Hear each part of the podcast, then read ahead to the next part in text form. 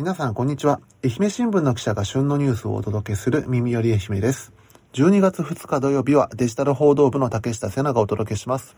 今日も記事を深掘りしていきますので、最後まで聞いていただけると大変嬉しいです。さて、まずあの、嬉しい話題からいこうかなと思うんですけれども、昨日の石川さんも話していましたが、長崎新聞さんのポッドキャスト NNN で、あの、この耳より愛媛を取り上げていただきまして、で、ちょっとあの、それを受けてですね、我々もあの、長崎をテーマにバトンをしていこうということで始まったんですけども、まあ、私的に言うと長崎っていうとですね、長崎は今日も雨だったとか、あとゲームのあの、ゴースト・オブ・ツシパの舞台とかいろいろ話したい話はあるんですけども、ちょっとやっぱあの、個人的に自分が取材してる分野で気になってるのがですね、祭りなんですよ。で、祭りで言うと、長崎というと、長崎くんちという、まあ全国でも非常に知られた祭りがあるんですけども、確かここの掛け声が、もってこいなんですよ。で、この耳より愛媛のリスナーの方ならもしかしたらピンとくるかもしれないんですけども、松山の秋祭りの掛け声ももってこいなんですよ。で、さらに言うと、まあ、松山を中心に行われている提灯行列。で、この掛け声の中にももてこいっていうのがあるんですよね。ただ、この提灯行列のもてこいっていうのは、ヘイカモンのもってこいじゃなくて、えー、もう出てくるとか、もう出ておいでみたいな意味合いっていう説が確か有力なんですよ。となると、じゃあ、長崎くんちさんの持ってこいって、まあ、どういう意味でやってるんだろうかとかがちょっと気になりまして、まあ、そのあたりの何て言うんでしょう、各地域の文化の比較みたいなことができるのももしかしたら地方紙の同士の連携があってこそなのかもしれないので、まあ、そういったこともできたら面白いのかなと思ってます。実際すでにあの NNN さんはですね、あの上毛新聞さんがやってる馬が舞うっていうところとコラボしてまして、まあそこでなんかあのお土産のやりとりとかもしてて非常に楽しそうだったんですけども、このまあ地域と地域をつなぐ、まあ、このお土産をまあ送り合ってるっていうのも一つ運輸業界があってこそっていうところなんですね。で、今回土曜日会でお届けする話題がですね、この運輸業界にまつわる非常に大事な問題です。皆さんあの2024年問題って聞いたことあるでしょうか？来年の4月からま路線バスだとかトラックの運転手の方々の労働時間の規制が厳しくなるんですけれども、それを受けてこの物流だとか、まあ、そのバスの交通網っていうのがなかなか維持するのが難しくなるんじゃないのかという問題です。もちろんこれは愛媛も他人事ではなくてですね、実際すでに路線バスの縮小などが行われています。そのあたりを取材している松本記者に、じゃあ今の現状がどういうことになっているのか、で、また今後どうなっていくのか、そのあたりを聞いていこうかなと思っております。それでは早速入ってきていただきましょう。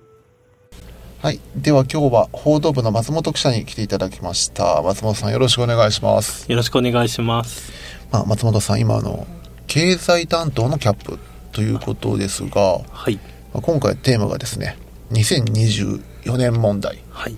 ということで、まあ、結構あのリスナーの方もなんとなく、まあ、この問題聞いたことはあるかなと思うんですけども、まあ、ちょっとこれの愛媛にまつわるお話を伺っていこうかなと思うんですがはい。まずこの2024年問題ってあの何なんですかね？まあ、来年の2024年の4月から、はい。まあ、運転手、まあ、あの、ぶトラック運転手とか、バス運転手とか、あとは、まあ、建築関係とか医療業界の方の労働規制が、まあ、これまではなんか猶予されてたんですけども、き強化す、労働時間の残業とかの規制強化がですね、あそれが4月からまあその猶予がなくなってより残業規制とかが強化される。ということで働く時間がこう限られてしまうとどの業界も。なのでもともと物流とかバス運転手とかトラック運転手は人手不足になったんですけども、はい。一人一人の働く時間がよりこう制限されてしまうので、まあ、よりこうまた人手がもっと足りなくなっちゃうという。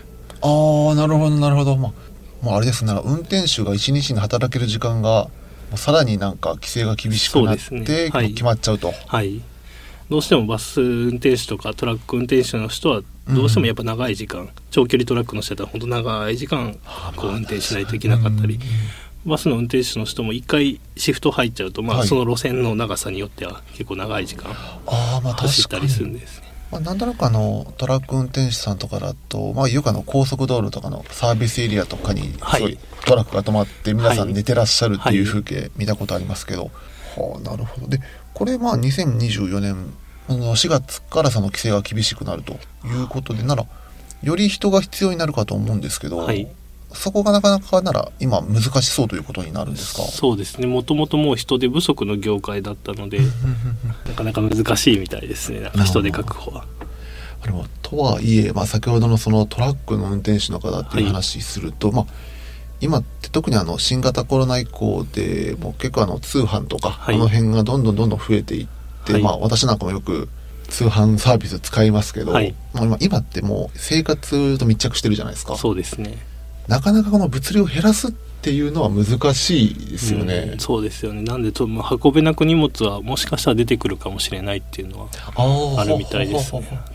なんでこれまではもう注文したら翌朝ついてたとかっていうのがまあそれがなくなったりするかもしれないですね。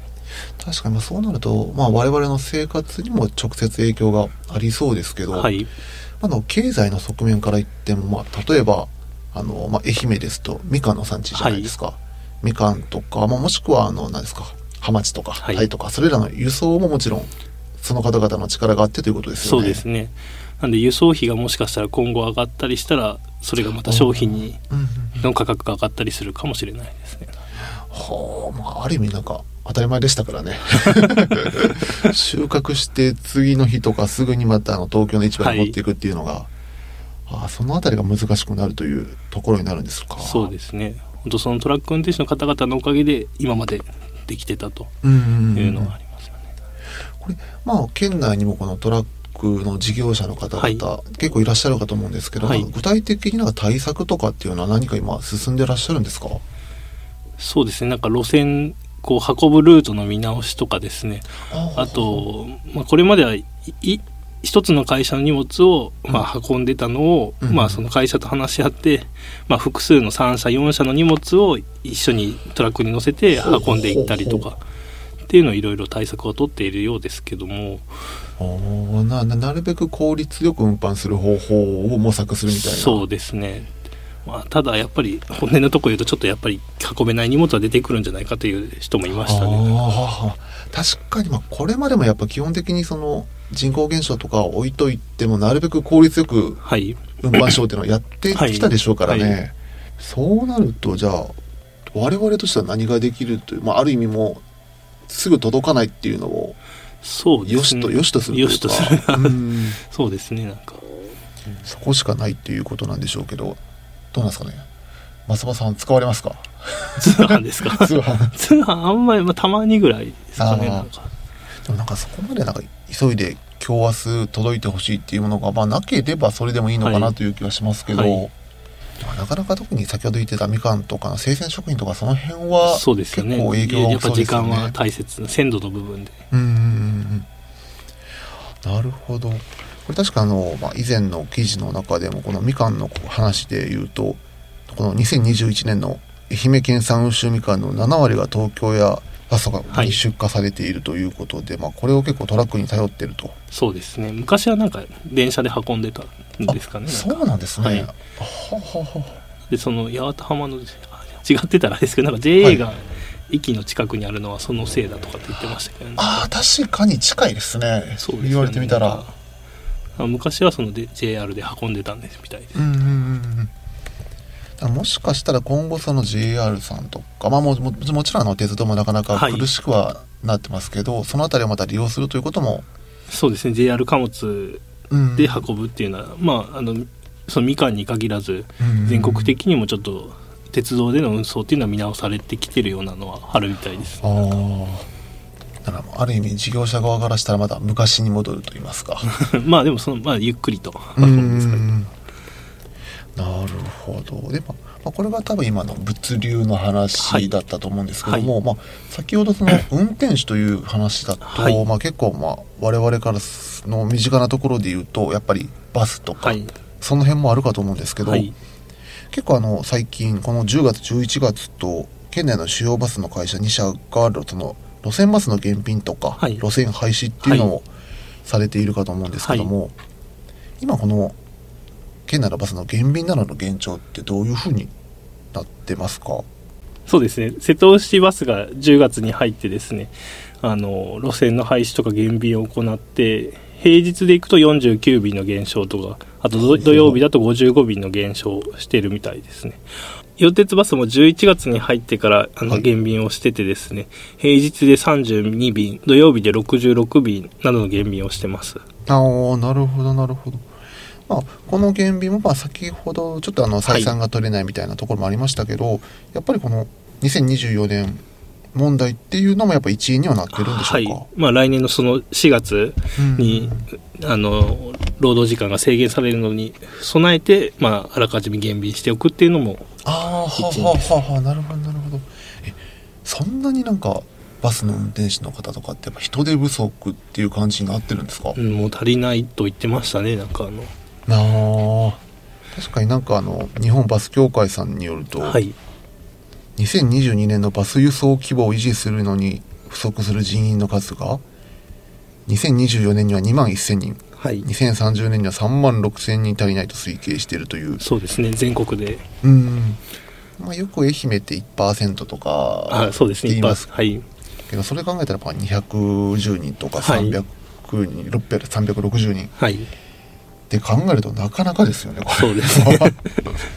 でバス会社としてはその貸し切りバスとかの方がやっぱり利益が出るみたいなんですけどそうもなんですね今貸し切りバスの運転手をこう路線バスに回してるっていうのもあるみたいでして、まあ、やっぱりこうやっぱり地域の足をちょっとこう守るっていう部分でそっちに比重をこう置きつつもやっぱりその会社として利益が出るのはやっぱ貸し切りバスとか高速バスとかになるんですけど。うんうんうんうんあれこの貸し切りバスの業界とかっていうとやっぱ、まあ、新型コロナとかでやっぱあの、はい。なかなか使われることが減ってその辺の影響も大きかったですよね。そうですね。コロナ禍では本当、まあ、貸し切りバスに限らずどの路線バスも含めてなんか需要はなくなってしまってですね。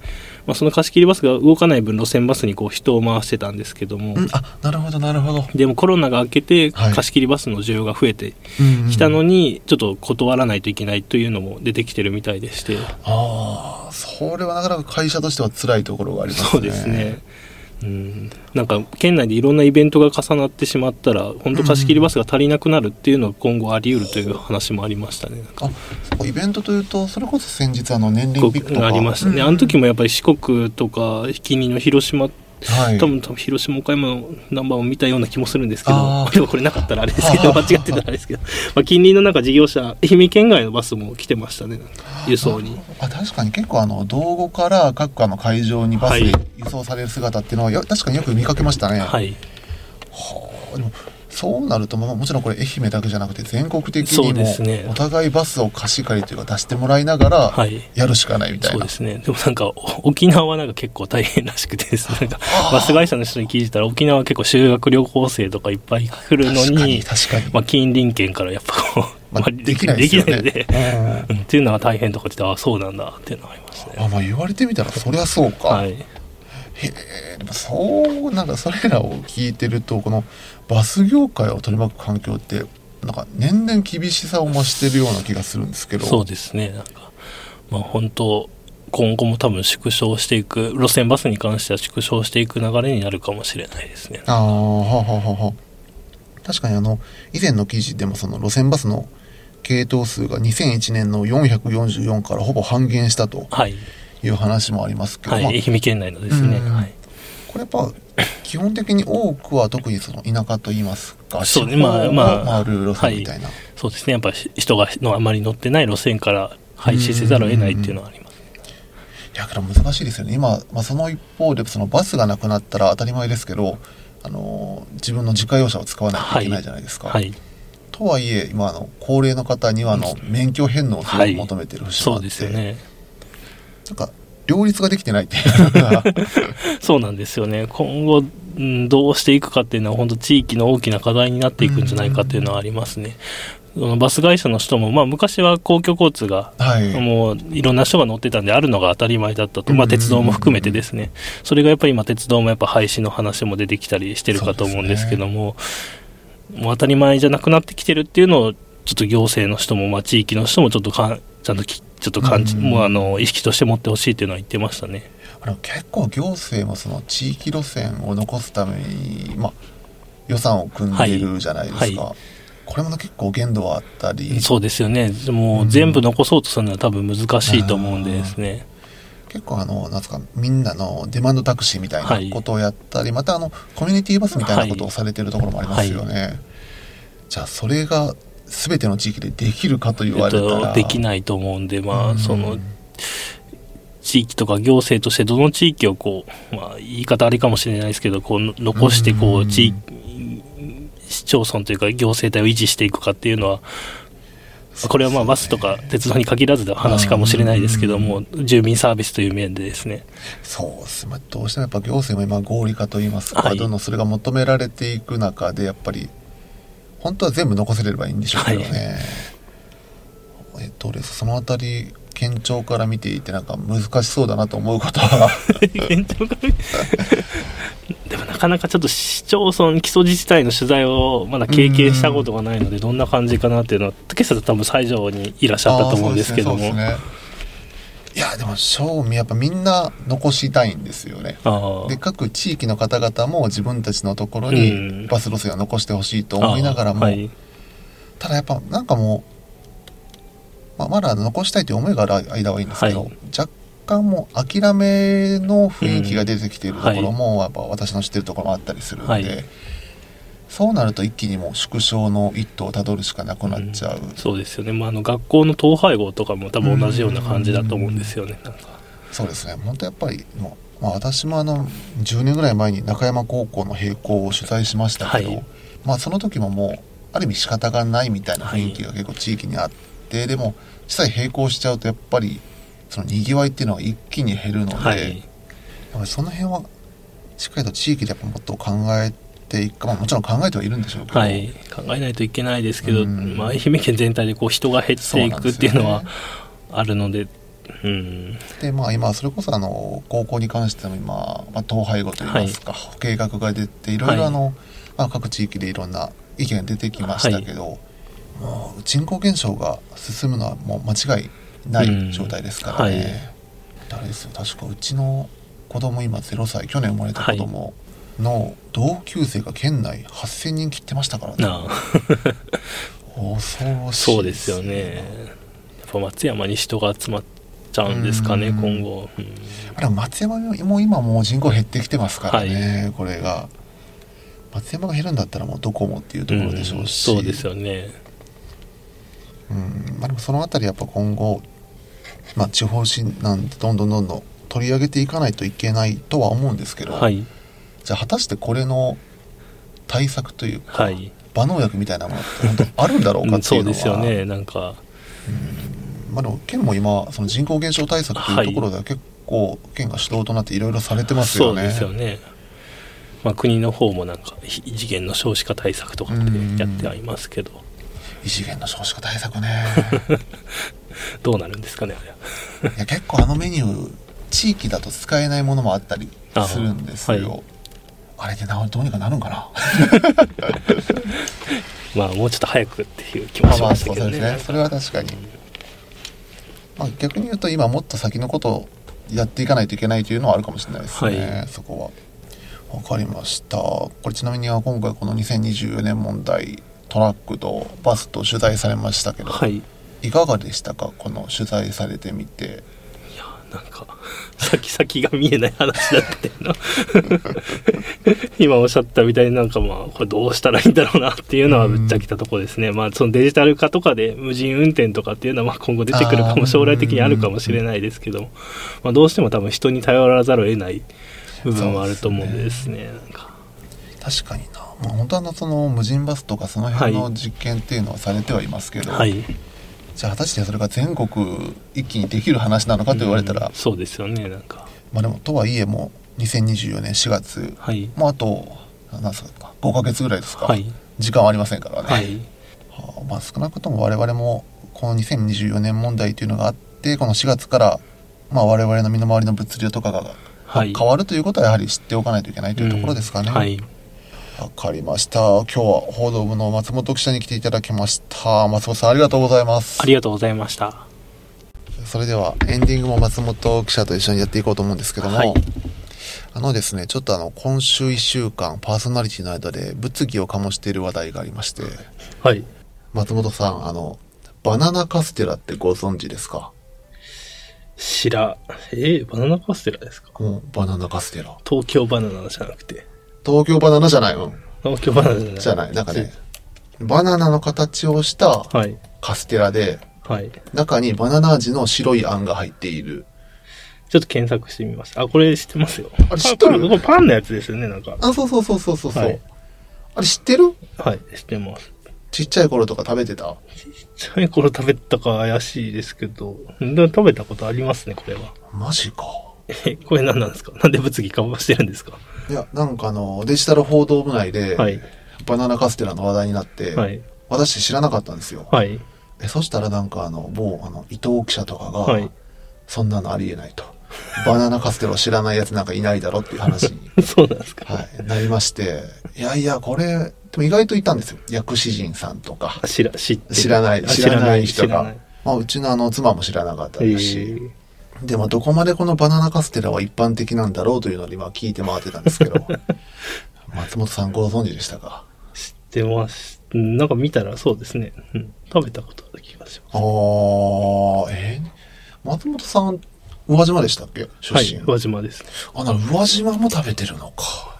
えでもなんか、淡島堂、今、ウィキペディアですけど、大小様々なメーカーで製造されてて、うん淡島堂愛媛ってありますあけど、、そうそうそう西日そう。本のメーカーで製造が多いですね。らしいんですよ。ええー、ー、え、だから、やっぱあるんじゃないですか、スーパーに。ま あ いや、まあでもなんか結構全く見たことがないとかいう人も結構いるんで、はい。でもこれ画像見たらなんか、ピンああ、ピンときたああって気がしますけど。味味方が増えるかと思ったら敵が増えてしまっ そうなんですか。これ誰が最初に言い始めたんですか？た。これ最初はね、あの、伊藤記者が、はいあの、アメハリ育児ノートっていうはい子育てはいのコラムの中で出してきて、はい。私がこれなんやねんと。バナナカステラはみたいな感じでえ、言ったら、子供は確かに好きそうな味ですね。なんか。え、でも松本さんちだったらそれ、て子供に提供されてます、うん、アンパンマンですね。アンパンマンマンが提供されてますね。あまあ、そっちの方が強いよね、確かにね、子供たちには。で、バナナカステラからのカステラなんですけど、結構無理やり。無理やりの、えっとですね、あの、まあ、この耳より愛媛、はい。まあ、もともと始めた、まあ、きっかけの一つがですね、はい長崎新聞さんが NNN っていう、ポッドキャストやってたんですよ。はいで、私もそれを聞いたらいいなと思って、まあ、始めたっていうのがあるんですけど、そうだったんですか。そう。えとうと NNN さんに耳より愛媛が見つかって。嬉しい話があったんですけど長崎、はい。松本さん行ったことあります？そうですね。2、3度行った気が、なんしますね。長崎といえば、ハウステンボス。ハウステンボス。行ったのはハウステンボスと、はい。